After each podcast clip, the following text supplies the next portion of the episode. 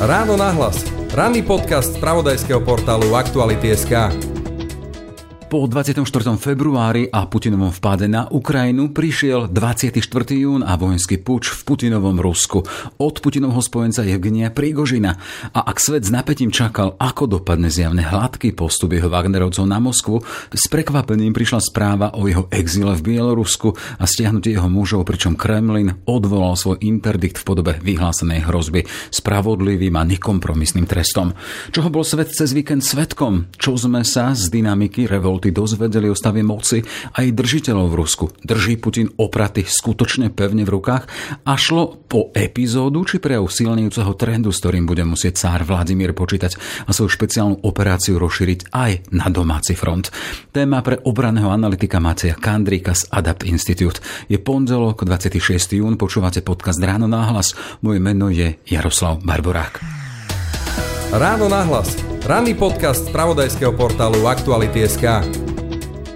Na festivale Pohoda sa na teba teší aj Kia, pre ktorú je umenie inšpiráciou. Navštív zónu Generátor inšpirácie, v ktorej ťa čakajú aktivity nabité umením od Slovenskej národnej galérie. Zaži inšpiratívne workshopy, diskusie, zapoj sa do tvorby Artwall Puzzle alebo si nabí mobil vďaka elektromobilom. Príď sa nabiť umením a energiou do kreatívnej zóny Generátor inšpirácie Kia na festivale Pohoda 2023. Kia, movement that inspires. Ráno nahlas. Ranný podcast z pravodajského portálu Aktuality.sk. Víkendový pokus o vojenský prevrat v Putinovom Rusku a Matej Kandrik z Adapt Institute. Vítajte v Ráno nahlas. Dobré ráno. Čo sa to vlastne stalo? Zvedkami čo sme boli od toho piatkoho večera a potom viac ako intenzívne počas soboty, keď sme to sledovali.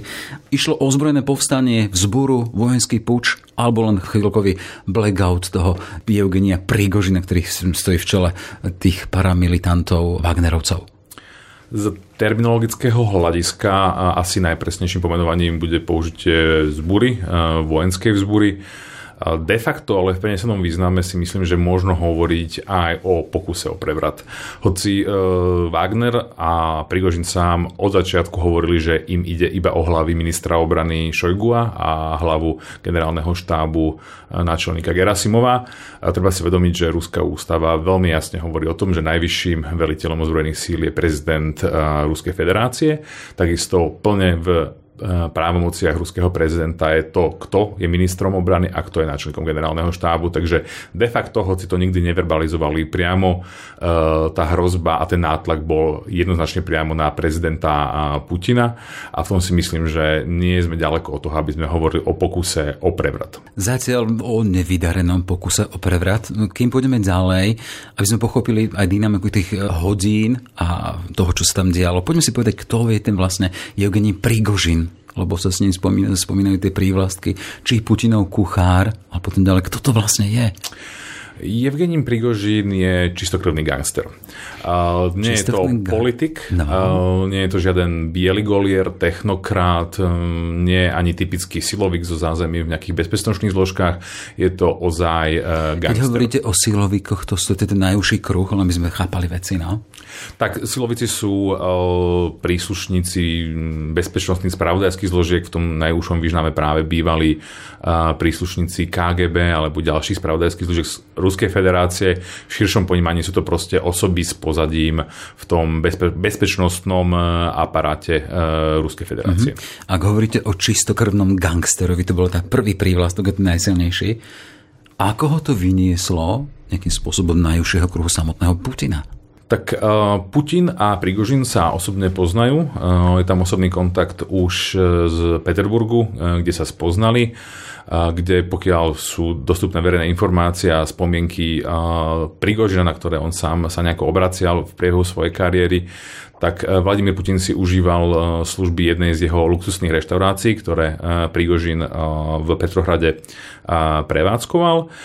Prigožin sa od začiatku, alebo opakovane sa prezentuje ako úspešný podnikateľ, sám sa priznáva, že ešte za Sovietskeho zväzu si odslúžil 10 rokov v tresaneckej kolónii, následne v 90-kách chytil sa podnikateľských šancí a začal ako predávač hotdogov, ktorý sa neskôr vypracoval na úspešného reštaurátéra, kde má byť práve ten bod, kedy sa stretáva, spoznáva sa s Vladimírom Putinom. Následne jeho kariéra akceleruje a akceleruje práve pod vplyvom, alebo teda pod kuratelou Vladimíra Putina.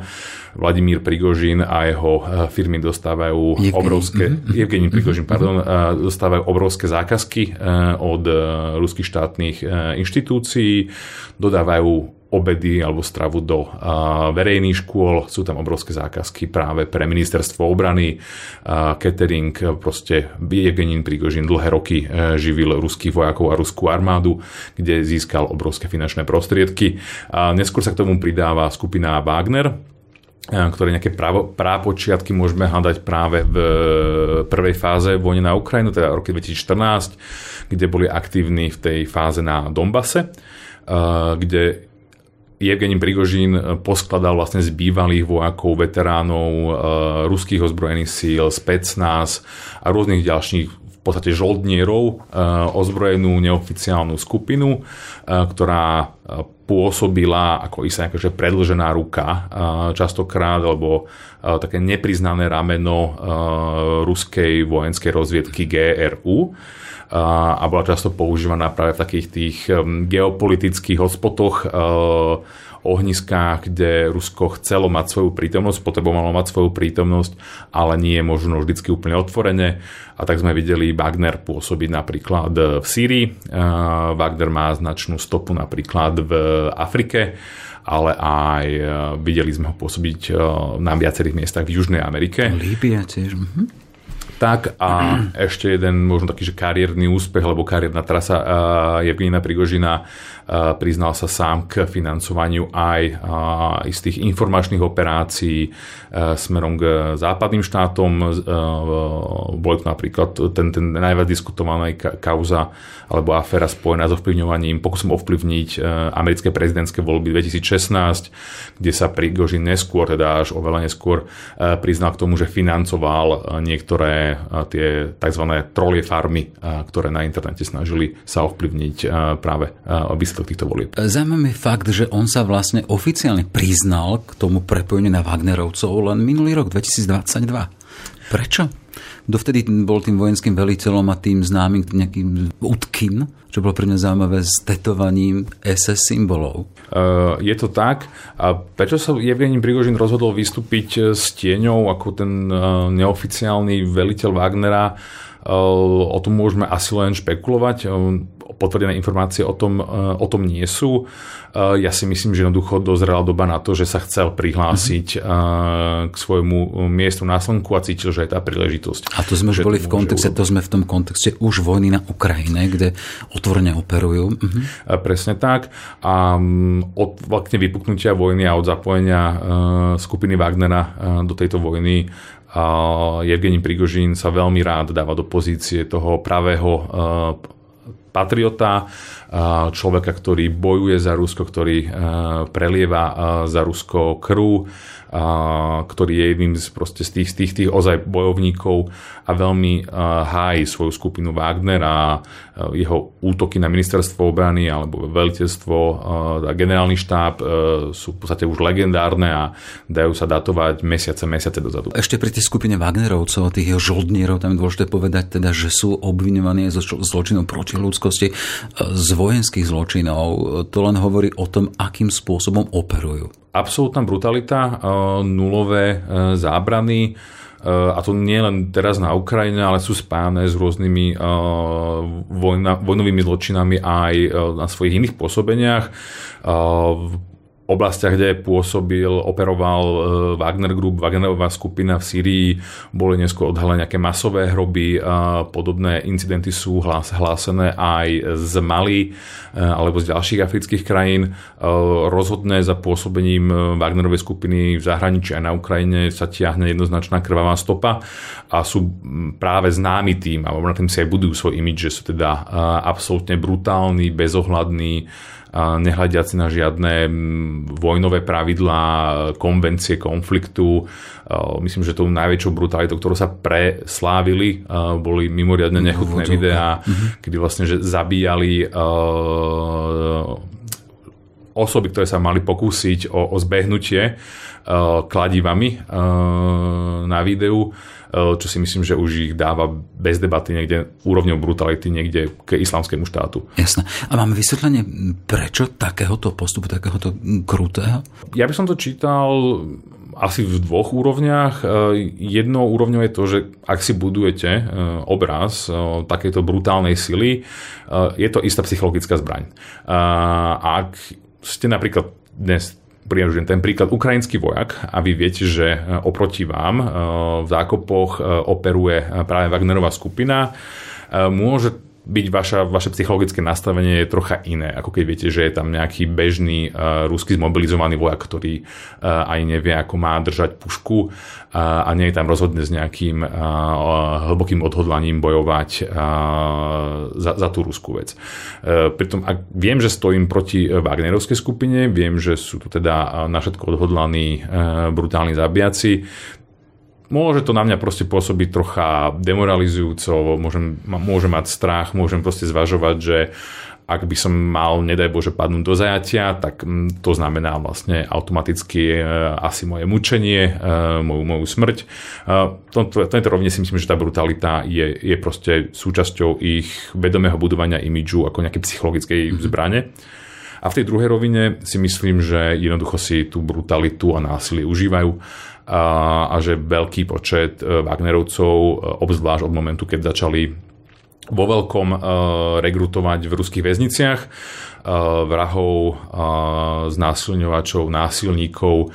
Jednoducho, že v týchto jednotkách sú koncentrovaní, koncentrované oso- osoby, a ktoré majú k násiliu a k brutalite veľmi blízko a je to pre nich bežný denný chlieb. Čiže na jednej strane e, čisto krvný gangster v podobe Evgenia Prigožina, ktorý stojí na čele Wagnerovcov, ktorý hovoríte ako o žoldnieroch brutálneho strihu a poďme k tej dynamike tých posledných hodín. Piatkový večer, sobotné, napäté minúty. Bolo to až v podstate na minúty, čo sa dialo a sme čakali, akým spôsobom to vyústi. Až toho prekvapivého vyústenia z toho teda, že aha, je po všetkom. Lukašenko to nejakým spôsobom zariadil, bude tu bieloruský exil a stiahnutie Wagnerovcov. Čo svetkami sme boli? Čo sa to dialo tej posledné hodiny? Ja by som to zobral ešte možno od začiatku. No ten, ten prelom piatkovej e, noci na sobotné ráno e, podľa vyhlásení Evgenina Prigožina došlo v Ukrajine k zbombardovaniu vojenského tábora Wagnera. Prigožin z tohto kroku obvinil Ruské ministerstvo obrany a povedal, že teda to je posledná kvapka, rozhodli sa teda vyťahnuť do ozbrojenej akcie voči ministerstvu obrany. Následne prekročili e, hranice, e, obsadili pomerne rýchlo a bez nejakého odporu mesto Rostov na Done. To e, je dôležité povedať, je enormne dôležitý logistický a komunikačné centrum pre vedenie veľkého, veľkej časti ruských operácií na, na Ukrajine. Bez tohto mesta alebo za, za jeho nejaké odrezanie znamená pár za pár dní pád frontu uh, pre Rusov. Uh, obsadili tam veliteľstvo uh, Južného vojenského okruhu a vzniklo z toho veľmi bizarné video, ako sa Evgení Prigožin rozpráva so zástupcom veliteľa vojenskej rozviedky generálom Alexejevom a s zástupcom ministra obrany generálom Jevgohorom o, o tom, že teda žiada hlavy Gerasimova a Šojgua. A ministra obrany a šéf tak, armády. Mhm. Ak teda, ak nedostane, že bude e, tiahnuť e, na Moskvu, e, pomenovali to marš, alebo teda pochod za, pochod za spravodlivosť Eh, kde si chceli vlastne vydobiť tú spravodlivosť pre Wagner a pre bojujúce jednotky eh, na Rusku a žiadali teda eh, úplnú výmenu a potrestanie súčasného vedenia ministerstva obrany a generálneho štábu. Taká absurdná situácia, mám skúsenosť z toho, keď som chodil vo svojej novinárskej minulosti aj na tlačovke, na ministerstvo obrany, rezort obrany a aby sa tam človek dostal, musel prejsť nespočetným množstvom kontrol. Tuto máme, hovoríte, veliteľstvo južnej celej teda ruskej armády, ktorá má na starosti vojnu na Ukrajine a to padne nejakej žoldnierskej armáde Evgenia Prigožina bez jediného výstrelu. Ako si toto vysvetľujete? Že jedna ruská armáda nechá jedno svoje veliteľstvo takýmto spôsobom si podmaniť týmto žoldnierom. Aké sú vysvetlenia pre toto? E, vynikajúca otázka. Um, jasnú odpoveď uh, nemáme, môžeme sa momentálne len uh, domnievať. Uh, tých dôvodov Naviac je to v čase vojny, čiže to ďalšie nejakým spôsobom tá obrana jednoho veliteľstva. No. Tie prvé hodiny by som čítal ako jeden z prvotných dôvodov jednoducho chaos vo velení Ruskej federácie, Ruskej armády, neprítomnosť rozkazov z Moskvy, kde sa vlastne asi neboli schopní rozhodnúť, ako sa s danou situáciou vysporiadať, vyhodnotiť, ako, nakoľko je závažná a aká je tá správna reakcia. Som povedal, že šok a paralýza vo velení, čo je samozrejme že obrovská hrubá chyba, ale myslím si, že to tam mohlo jednoducho zohrať úlohu.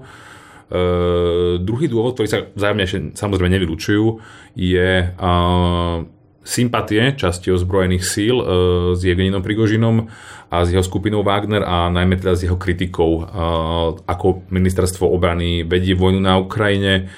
A dlhodobo tá kritika zaznievala a myslím si, že je celkom pochopiteľné, že by sa našli uši v ruských ozbrojených sílách aj nie na úplne nízkych miestach ktoré, ktoré tej kritike počúvali a s, s Wagnerovskou skupinou a s Evgeninom Prigožinom proste sympatizovali a rozhodli sa minimálne nezasahovať uh-huh.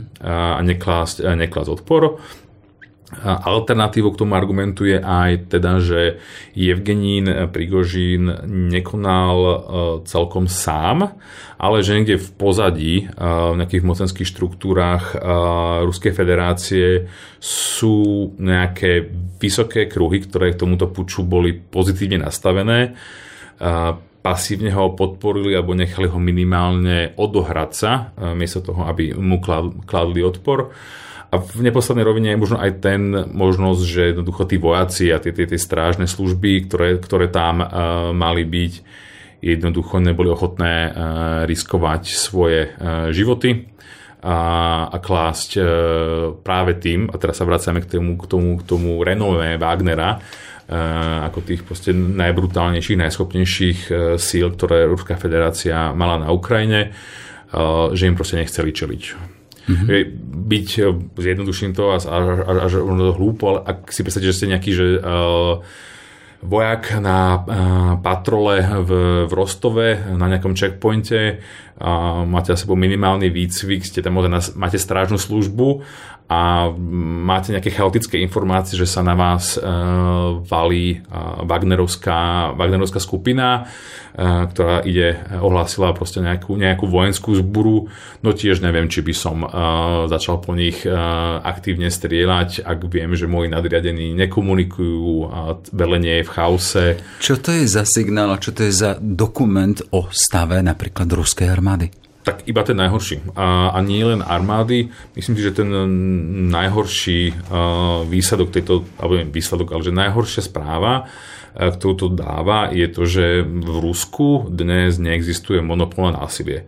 Vlastne ruský štát neovláda uh, všetky ozbrojené sily na svojom území a tie sa prejavili až tak, že teda podnikli nejaký útok a ohrozili centrum, centrum štátu a centrum moci, teda, teda Moskvu, čo je teda zásadný problém, to je, že vraciame sa niekam do stredoveku, kde panovníka mohli ohroziť nejakí lúpežní rytieri a, a odbojní, odbojní aristokrati, ale v, v modernom štáte sa toto väčšinou nedeje.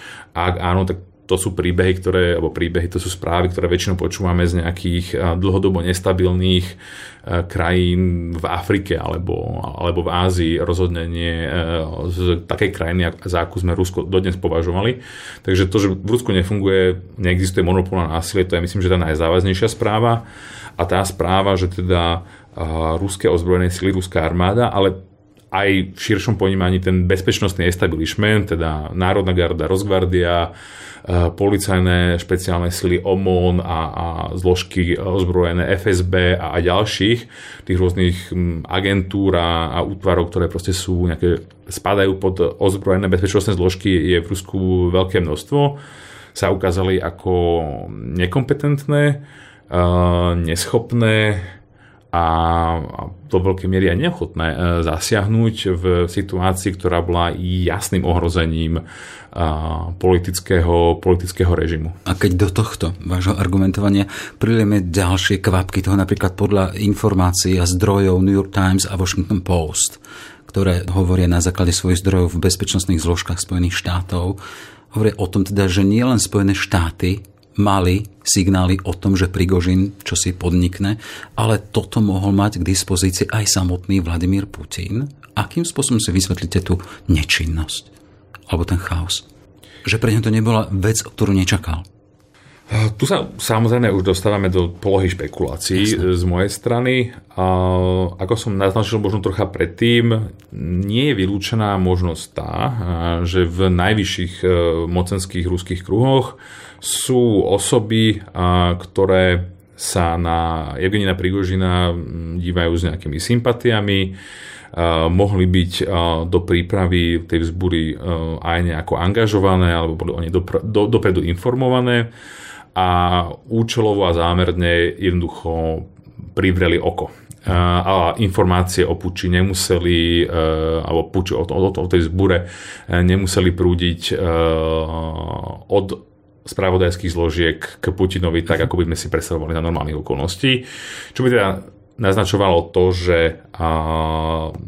tých možných partnerov v zburi e, treba hľadať práve v spravodajských službách e, Ruskej federácie, e, v službe vnútornej kontrarozviedky, ktoré, ktorých vlastne práve ich účelom bytia je, je to, aby sa takéto veci nestávali. A ak sa stávali, tak by som očakával, že v najbližších dňoch a týždňoch budeme vidieť padať hlavy a budeme vidieť e, padať hlavy aj v ruskej armáde a to teda nie len teda už tých dvoch menovaných ministra Šojgua a načelníka generálneho štábu Gerasimova, ale aj na nižších úrovniach, lebo to, toto zlyhanie je takého rozsahu, že to jednoducho asi musí prísť. Mm-hmm. Ešte na základe tých informácií Washington Post a New York Times, oni tam hovoria, že ten rozhodujúci moment bol kedysi v 10. júni, keď Wagnerovci a Prigožín dostali rozkaz, že sa majú podriadiť veleniu samotnej ruskej armády. Že to bol ten moment, keď sa to malo zlomiť. E, áno, o tomto sa pomerne dosť e, špekuluje a, a hovorí. E, tu som tomu tejto informácie ešte doplnil asi to, že áno, ministerstvo obrany dlhodobo tlačilo na to, že chcelo uh, Wagner a ďalšie tie neformálne zoskupenia uh, dostať pod svoju kontrolu a pod svoje velenie a pretlačili si uh, túto možnosť a malo to byť realizované práve k 1. Uh, júlu, kde mali by vlastne Wagner dostať, že teda podpíšu kontrakty, bojovníci Wagnera, budú im zrušené kontrakty s Wagnerovou skupinou a podpíšu kontrakty priamo s ministerstvom obrany. Uh, samozrejme takýto krok uh, znova by bol nemožný bez e, súhlasu a nejakého posvetenia priamo Putina. Že to nebola e, rozhodne nejaká samostatná hra ministra obrany alebo načelníka generálneho štábu. Takéto rozhodnutie, takýto krok musel e, jednoznačne byť priamo od Putina alebo byť ním schválený. Mm-hmm. Čo sa ma znova vracia len k tomu, že hoci Prigožin od začiatku a dlhodobo smeroval svoju kritiku najmä na velenie, vedenie ministerstva obrany a na generálny štáb, kritika Putina zaznievala takmer vôbec, alebo len v takých nejakých náznakoch, a, tak aj jemu muselo byť jasné, že ak teda sa v Moskve rozhodli, že e, on príde o Wagner a že má byť Wagner začlenený do riadnych zložiek, do riadnych síl e, regulárnej ruskej armády, že toto rozhodnutie muselo prísť z najvyšších miest a teda od Vladimira Putina. Jasné, kým sa dostaneme k samotnému Vladimirovi Putinovi a k jeho reakcii a riešeniu situácie, tam bola tá diálnica M4 a tie vyslovene správy o tom, že Wagnerovci môžu do niekoľkých hodín dostihnúť, dosiahnuť samotnú Moskvu. Toto naozaj reálne hrozilo? Podľa môjho názoru a podľa mojich informácií áno. Z dostupných informácií a zdrojov, ktoré treba ale samozrejme brať s tou dávkou skepsy a Nie všetko, čo sa myhlo za tých posledných 48 hodín v online priestore boli, boli potvrdené a informácie, ktoré sa neskôr ukázali ako správne. Ale e, čo sme videli, bola určite táto diálnica rozkopaná e, bagrami na to, aby spomalila posun kom, e, presun konvoja. Videli sme blokády vytvorené z nákladných vozov, ktoré mali situ, spomaliť postup Wagnerovských kolón. Ktoré na niektorých miestach Wagnerovci rozbili. Samozrejme. Čo ja som mal možnosť vidieť, niektoré zábery tých, tých kolón, tak a, dá sa povedať, že boli jednoznačne dobre pripravení. A bolo to profesionálne realizované. Pásová, ťažká technika, tanky, bojové vezidla pechoty boli naložené na ťahačoch. E, tie doplňali nákladné vozidlá, na ktorých bolo vidieť proste paletované, paletovanú výbavu, pohonné hmoty, v tých konvojoch boli vidieť cisterny s palivom, doplňali ich aj mobilné systémy protitučnej obrany, ako je Pancir S1. A očividne tie kolóny boli riešené tak, aby bola maximalizovaná rýchlosť ich e, presunu a jednak, e, aby boli schopní sa brániť prípadným e, útokom najmä, najmä zo vzduchu, čo sa nakoniec aj ukázalo a podľa tých informácií, s ktorými, s ktorými sa pracuje, hoci Prigoži nakoniec teda vyhlásil, že nebola preliatá ani jedna kvapka krvi, ale to sa trocha vylučuje s informáciami o tých zostrelených vrtulníkoch a, a lietadlách ktoré teda predpokladám, že asi neboli bezpilotné, takže to vyhlásenie je od Prigožina samozrejme klamstvom a ukazuje, ako ďaleko boli ochotní zájsť pri plnení toho svojho plánu. A poďme k samotnému Vladimirovi Putinovi. On vystúpil pred národom v tom prejave, kde hovoril o tom, že tu je dýka do chrbta jeho vlády, jeho Ruska. Jednoznačne, myslím si, že to si ten prejav pozrel, tak aj bolo zrejme to emočné pohnutie. Vladimír Putin bol jednoznačne emočne rozrušený, nahnevaný, ak to nepoviem ľudovejšie. Tie slova, ktoré volil a ako proste opísal tú situáciu, myslím, že nenechávali žiaden priestor na, na nejaký kompromis. Pomenoval to jednoznačne, bola to vlasti zrada pučisti, ako ste povedal vy, tá, to tam zaznelo, tá, tá fráza bodnutie do chrbta, eh, prirovnal to teda aj k revolúcii eh, z 1917 a slúbil teda jasné a nekompromisné potrestanie všetkých tých, ktorí sa do tejto vzbúry pripravili, do, do, zapojili do jej plánovania, prípravy a realizácie. Myslím, že tam nenechal absolútne žiaden priestor v, v tom, ako, ako tú situáciu opísal, hoci je pravda, že menovite nespomenulo ani Vina Prigožina, ani, ani skupinu Wagner, ale teda je samozrejme úplne jasné okom a o čom hovoril. V Rusku sa žiaden iný ďalší pokus o prevrat v tom čase nedial, takže Jasne. je to jasné, o čom, o čom No a ako si mám vysvetliť tú situáciu, že len v horizonte ďalších hodín už toto, tieto výhrážky potrestaním a vážnym potrestaním vlasti zradcov a tých, ktorí pichali zo zadu dýkov do chrbta národa Vladimíra Putina, už bolo po všetkom. Mm, Prigožín bol nejakým spôsobom ochočený, dohodnutý exil v Bielorusku Lukašenkom a samotní Wagnerovci mali prísme teda za zásluhy vo vašej účasti na vojne na Ukrajine nebudete trestaní nejakým spôsobom. Áno, a to je najväčšia no. záhada tých uh, udalostí zo soboty. Uh, my vlastne nevieme, čo tam stalo.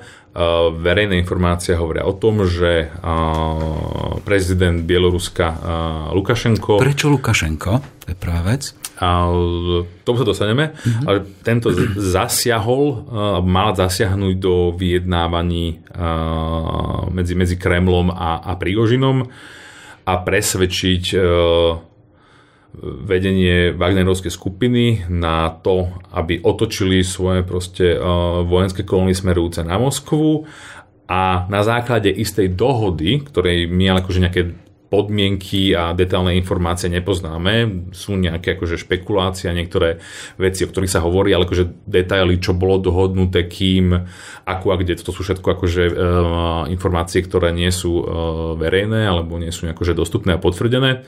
Takže teda, že Lukašenko uh, facilitoval, ak to slovo, uh, dohodu o prímeri medzi, medzi Prigožinom a, a Putinom. No a poďme špekulovať, teda podľa toho, čo máte načítané, vidíte situáciu, vidíte kontexty čo mohlo jedného Prigožina, ktorý zorganizoval takýto prevrat s 25 tisíc mužmi a všetkých je 50 tisíc, ale keď to porovnáme s tým, že po celej dĺžke frontu s Ukrajinou je nejakých 100 tisíc ruských vojakov, a nad to je 50 tisíc Wagnerovcov, čiže to je veľká skupina.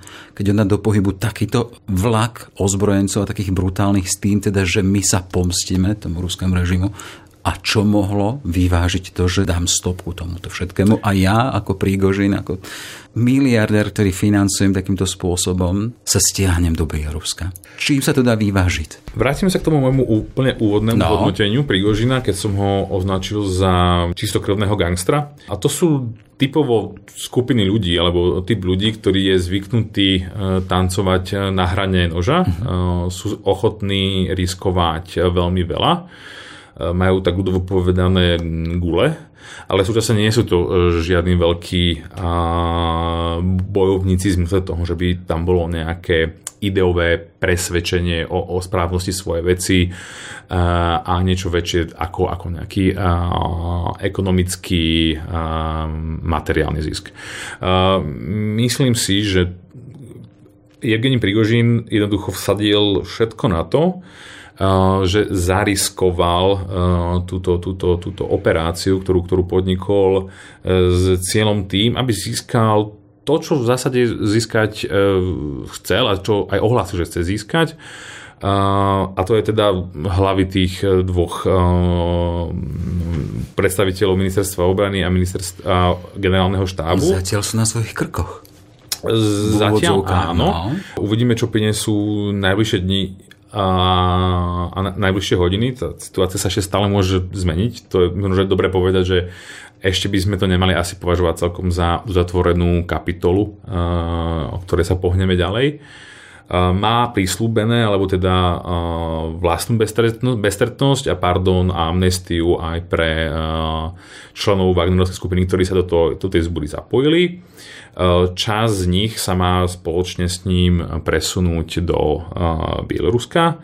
Časť má byť údajne nejakým spôsobom rozpustená v armáde Ruskej federácie, čo teda za mňa vyvolalo len ďalšie otázniky, že či sa takýmto ľuďom dá veriť, kto by chcel mať vedľa seba niekdejšieho zbúrenca, až bude stať na fronte a tak ďalej, ale to vytvára mnohé akože ďalšie otázniky, to, to celé to riešenie.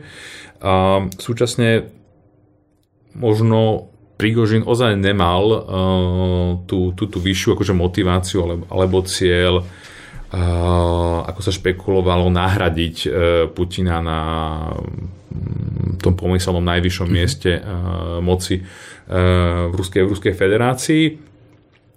A, a hoci teda podľa informácií, ktoré ktoré nejak bolo nejaký medializované, že aj Vladimír Putin, aj, aj ďalší členovia elít uh, opustili Moskvu, ak by sa Wagnerovi teda podarilo dosiahnuť mesto a podarilo by sa im obsadiť ehm, tie administratívne centrá, Pravdepodobne by určite obsadili ministerstvo obrany, Dumu, možno nejaké prezidentské administratívu, ďalšie budovy to ešte tiež nutne by neznamenalo kolaps uh, toho režimu, ak by uh, lojalitu a poslušnosť uh, tomu putinovskému vedeniu nevypovedali tie, tie zložky v iných častiach krajiny. Sú potvrdené informácie, kde bol v tom čase samotný Vladimír Putin?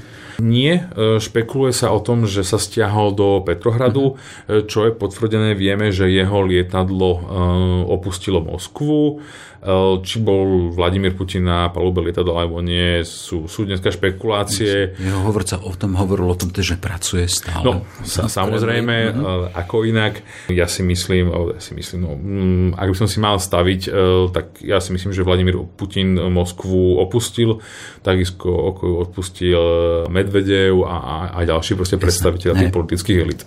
Lukašenková dohoda je len krátkodobou záplatou, to je hodnotenie Amerického inštitútu pre štúdium vojny. No čo môže zaplatiť takú situáciu dlhodobo? odchod Vladimíra Putina od moci. Uh-huh. A to, čo sa stalo, to, to poníženie, ktorý, ktoré on zažil, domnievam sa, je takým ohlásením e, odchodu Vladimíra Putina od moci.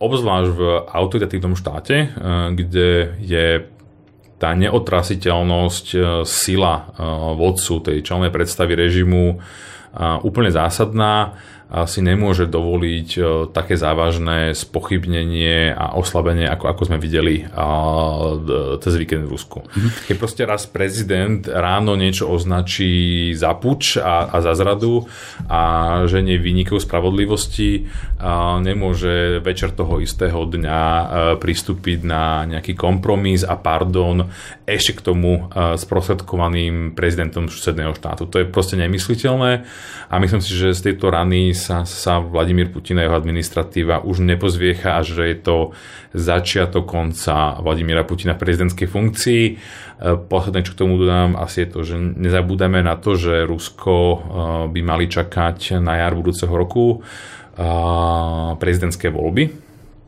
A, a teda tam by sme doteraz očakávali, že to bude vlastne tá business as usual, prídu voľby, Vladimír Putin samozrejme jednoznačne vyhrá. Dnes v tejto oslabenej alebo otrasenej pozícii si myslím, že ešte môžeme byť v najbližších mesiacoch a, a dovolieb svetkami ešte mnohých ďalších prekvapení, ktoré by sme dnes nutne nemuseli predvídať. Čiže začiatok konca Putinovej éry a Putinovej vlády vy hovoríte, len zacitujem šéfa americkej diplomácie Antony Blinkena, ten hovorí o priamom spochybnení Putinovej autority a odhalení trhlín v ruskom vedení a v tomto sa zhodujú v podstate hodnotenia analytikov v rámci celosvetovej tlače. Inštitút pre štúdium vojny hovorí o povstaní Wagnerecov ako o odhalení závažnej trhliny v systéme ruskej vnútornej bezpečnosti a hovorí o oslabení morálky samotných ruských vojakov. A keď dáme do kontextu toho, že toto sa stalo v kontexte toho, že je tu Putinová agresia voči Ukrajine, čiže Putinov Rusko je vo vojne s Ukrajinou a máme tu spochybneného samého otraseného Putina, ktorý sa samozrejme sám doteraz alebo zatiaľ nepripúšťa. Aké to môže mať konsekvencie na tento front? Z pozície z Ukrajiny sme zatiaľ videli v tých prvých hodinách prebehu víkendu, by som skôr povedal, opatrnosť. Uh, nevideli sme nejaké zásadné zvýšenie aktivít uh, na fronte. A teda, aké by sme ho aj videli, alebo to, čo sme videli, tú aktivitu, je ťažké asi povedať, že či to bolo vyvolané ako nejakou snahou využiť tú danú situáciu, alebo to uh, plánovali uh, tie dané útoky, operácie tak či tak. Mm-hmm. Uh, to, je, to, sa, to sa nedá úplne posúdiť. Um, zo širšieho hľadiska tento vývoj udalostí Ukrajine na jednej strane nahráva, lebo určite morálka ruských vojsk, keď sledovali, čo sa deje doma, rozhodne posilnená nebola. Čiže z praktického hľadiska, ak dôjde k nejakému presunu alebo rozpusteniu Wagnera, tak to bude citeľná strata bojovej sily pre Ruskú federáciu, lebo jednoducho pri všetkých tých akože eh, hrozných veciach a, a vojnových zločinoch to jednoducho bola schopná bojová sila a ja si tiež neviem predstaviť, že ako by sa mohli potom to, čo predviedli, vrátiť na front a začali sa eh, nazad do, do bojových jednotiek eh, na front. Takže toto bude aj praktické oslabenie ruského bojového úsilia a určite to vyvolá aj také tie vnútorné otázky, a, najmä by som povedal tých, tých stredných vyšších e, dôstojníkov a príslušníkov bezpečnostného establishmentu, ktorí sa začnú pýtať práve to, že teda no aká je moja budúcnosť e, osobná v tomto systéme, keď vidím, že Putinová, Putinová pozícia vôbec nie je taká neotrasiteľná, ako sme si vôbec mysleli ako, ako sme sa my zachovali pri tomto puči. Boli sme z tých, čo vlastne stáli bokom, nezasiahli, čakali sme, ako to dopadne, prídu teraz čistky. Myslím si, že veľmi mnoho ľudí má dnes veľmi mnoho otázok Jasne. v ruských ozbrojených zložkách a bezpečnostných silách a veľmi nejasnú predstavu o svojej budúcnosti, čo pre to celkové vojnové úsilie Ruska nie je rozhodne pozitívum. Um, tá miera neurčitosti ale nie je podľa mňa ani úplne dobrá pre uh, Ukrajinu. hlavne, hlavne z toho hľadiska, ak teda sa špekulujú scenáre, že by sa Wagnerovci alebo nejakí ich príslušníci mohli dostať do velenia vojenských operácií na, na Ukrajine, ruských vojenských operácií na Ukrajine, čeli by pravdepodobnejšie, brutálnejšiemu, kompetentnejšiemu a schopnejšiemu protivníkovi, než to bolo doteraz. Jasné. A ešte keď sa vrátim, teraz sme boli na tej vojenskej pôde a spýtovali sme, vy ste spýtovali svedomie samotných vojakov, tých ruských, ale keď sa ešte pozrieme možno naspäť na tú občianskú spoločnosť v samotnej Ruskej federácii, je ťažké tam nájsť tú kritickú masu, ktorá by sa postavila alebo je nejakým spôsobom e, uhášaná hneď v zárodkoch, ale predsa len, keď tu prichádzajú signály aj z takýchto pozícií jedných oligarchov a miliardárov, ktorí sa dokážu postaviť a otriesť samotným Vladimírom Putinom, môžeme očakávať možno v najbližších dňoch, týždňoch, mesiacoch, že to môže oživiť aj takúto občianskú spoločnosť v Ruskej federácii? To sa obávam je skôr nerealistické mm-hmm. a nepravdepodobné. Veľa napovedá už aj samotná, samotné reakcie na, na, na tento puč, alebo pokus o puč o prevrat ruská spoločnosť je natoľko depolitizovaná, že vlastne, že nejavila nejaký záujem o to, čo sa v tej krajine deje. Nevideli sme žiadne občianske zhromaždenia v Moskve alebo kde inde, či už na podporu Putina alebo podporu jeho, e, jeho protivníkov. E, nevideli sme vlastne vôbec nič. Isté, isté záblesky prebiehali, ale to skôr v online priestore, kde sme videli um, vyjadrenia tej možno, krajine nacionalistickej až neonatickej scény, ktorá sa do istej miery rozštiepila, čas podporovala práve Prigožinovú aktivitu uh, a fandili mu a odsudzovali Putinov režim, čo ale robia dlhodobo. Uh, časť uh, tých rôznych vojenských blogerov aktívnych na Telegrame a na iných stránkach zase jednoznačne odsudila Prigožinov pokus o prevrat, alebo teda tú, tú, tú vojenskú vzburu.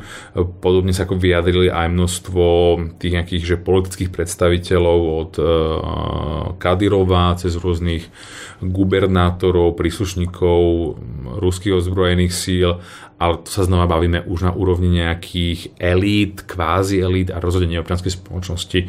Od občianskej spoločnosti sme v tomto prípade nevideli prakticky vôbec nič. Toľko teda Rusko a Vladimír Putin po víkende s tým 24.